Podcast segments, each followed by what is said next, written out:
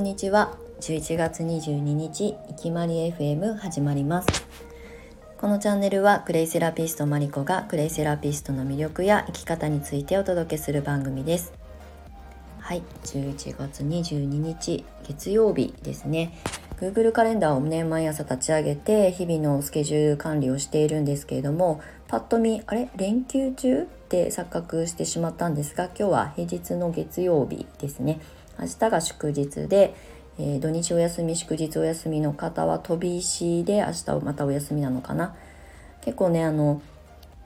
会社員で最後の勤めていた会社は土日祝日がお休みだったのでこういうね飛び石のカレンダーって結構私好きだったんですよ。まああの3日も4日も続く連休も嬉しいんですけどなんか2日休んで月曜日って基本的によくねサザエさん症候群って言われるような言葉があるようにあの憂鬱な曜日だったりするんですよね。また5日間あの連続してお仕事しなきゃいけないので。でその1日だけ頑張ればまた火曜日休みで。で残り3日行けばまたお休みっていうのでなんか気持ちの持ちようが変わるっていう経験をね私もしたのでなんか結構こういう土日休みの後の月曜日1日だけ行って火曜日また休みっていうのはちょっと嬉しい感覚を、えーと、覚えています。まあ、今はねあのフリーで仕事をしているのであんまり土日祝日とか関係なくお仕事させてもらってるんですけれどもただねやっぱりこう1ヶ月もう残り1週間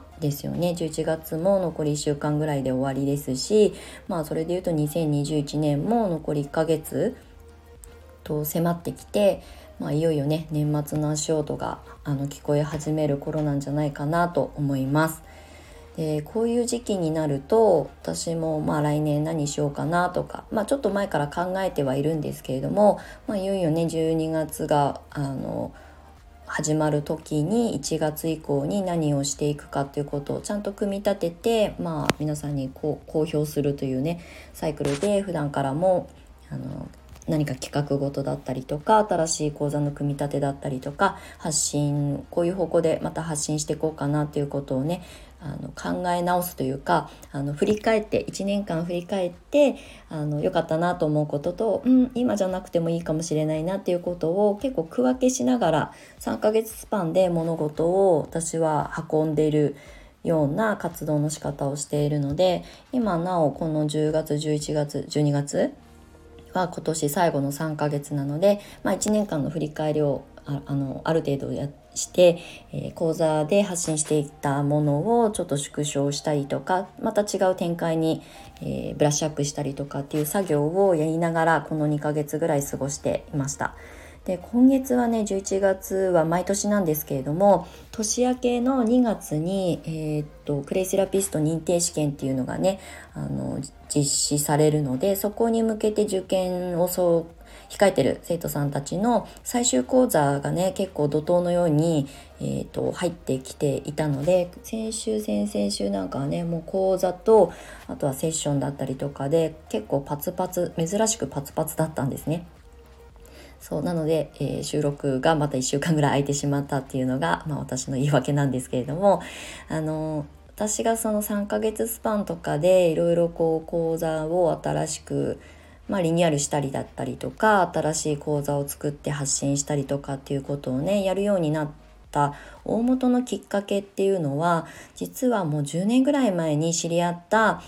バーを何店舗も多店舗展開しているあの若手の経営者の男性だったんですけれどもと一緒にこうねお食事したり飲んだりとかする場を友達交えてあの設けていただいていろいろお話伺ってた時に、まあ、年齢はね私と変わらない、まあ、40代今40代のあの若手経営者なんですがもう10代の時からねずっとバーの経営とかをやってる人なのでもう完全に経営者なんですね。でそんな彼が飲みながらお話ししていた中で1年後の自分が今の自分と何も変わってなかったら死にたくなるっていう、まあ、ちょっと表現はねあの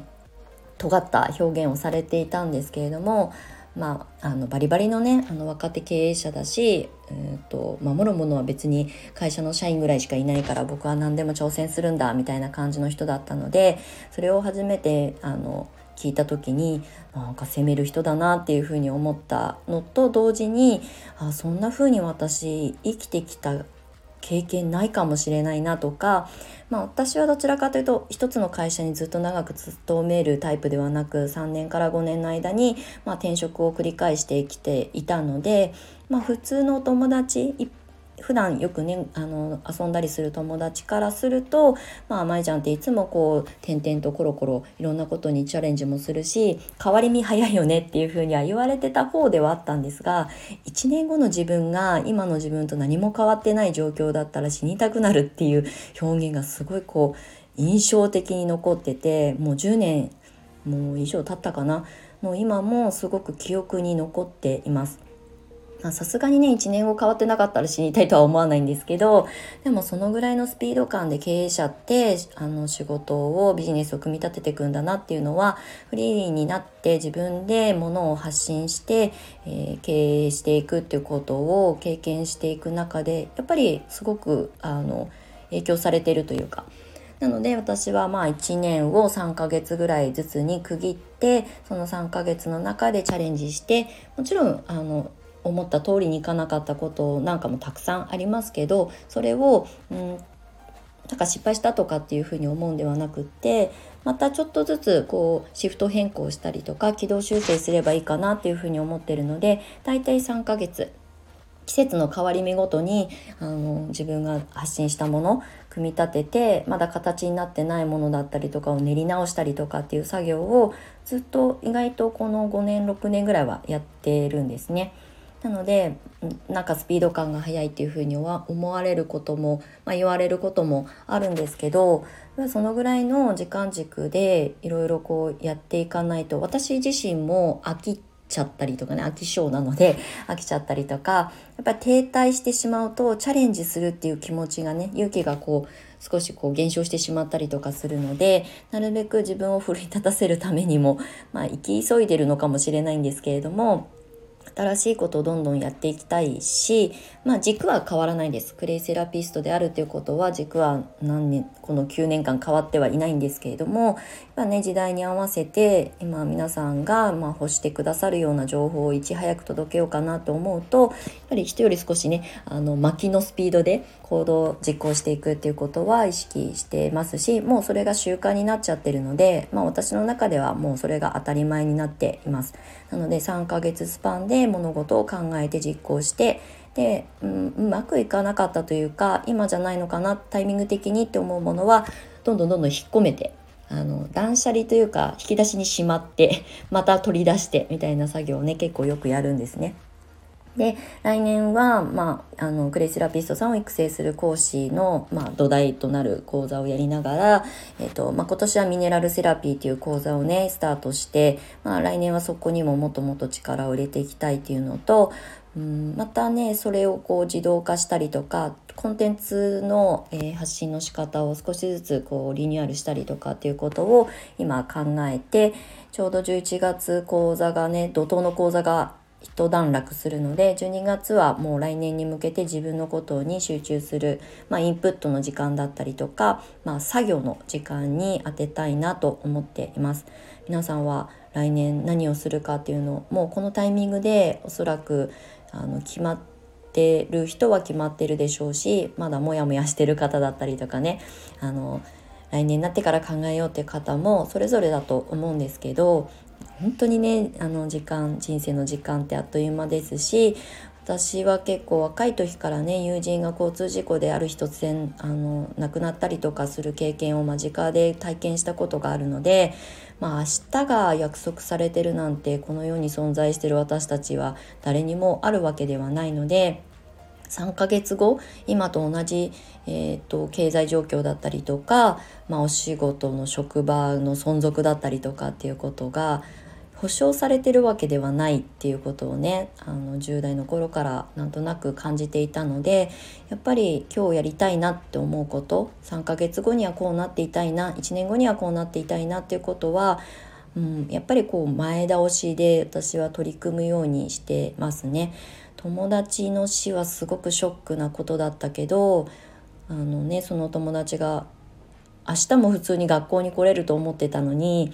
ね、事故に遭って帰らぬ人になったっていう姿を見てきたのでそう考えるとねなんか今まだ命を与えてもらって生きている私たちは、まあ、躊躇することはたくさんあるし不安になることも、うん、頭で考えれば 考えるほどね不安をそうあの作り出すあの装置が脳なのでどうしてもね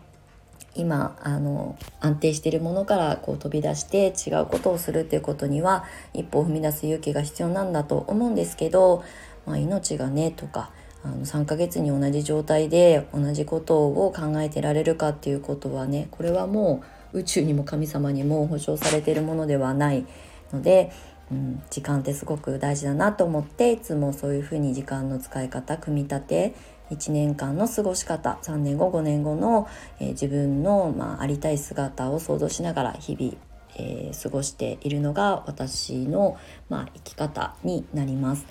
なので別に皆さんにそれをね強制するとかではないんですがやっぱりねこう今ってすごい大きく時代が変わっているタイミングなのでうん今まで当たり前だったものがきっと当たり前じゃなくなりつつありますしまあ、未常識だっていうものが常識になったりとか、まあ、常識っていうのは基本的にみんながあの共通して認識している情報でしかないので、まあ、正しいとか正しくないとかではないんですよね。なんか常識も変わっていくし習慣も変わっていくし当たり前だったものが当たり前じゃなくなるしっていうことをちゃんとこう理解していると、まあ、チャレンジすることも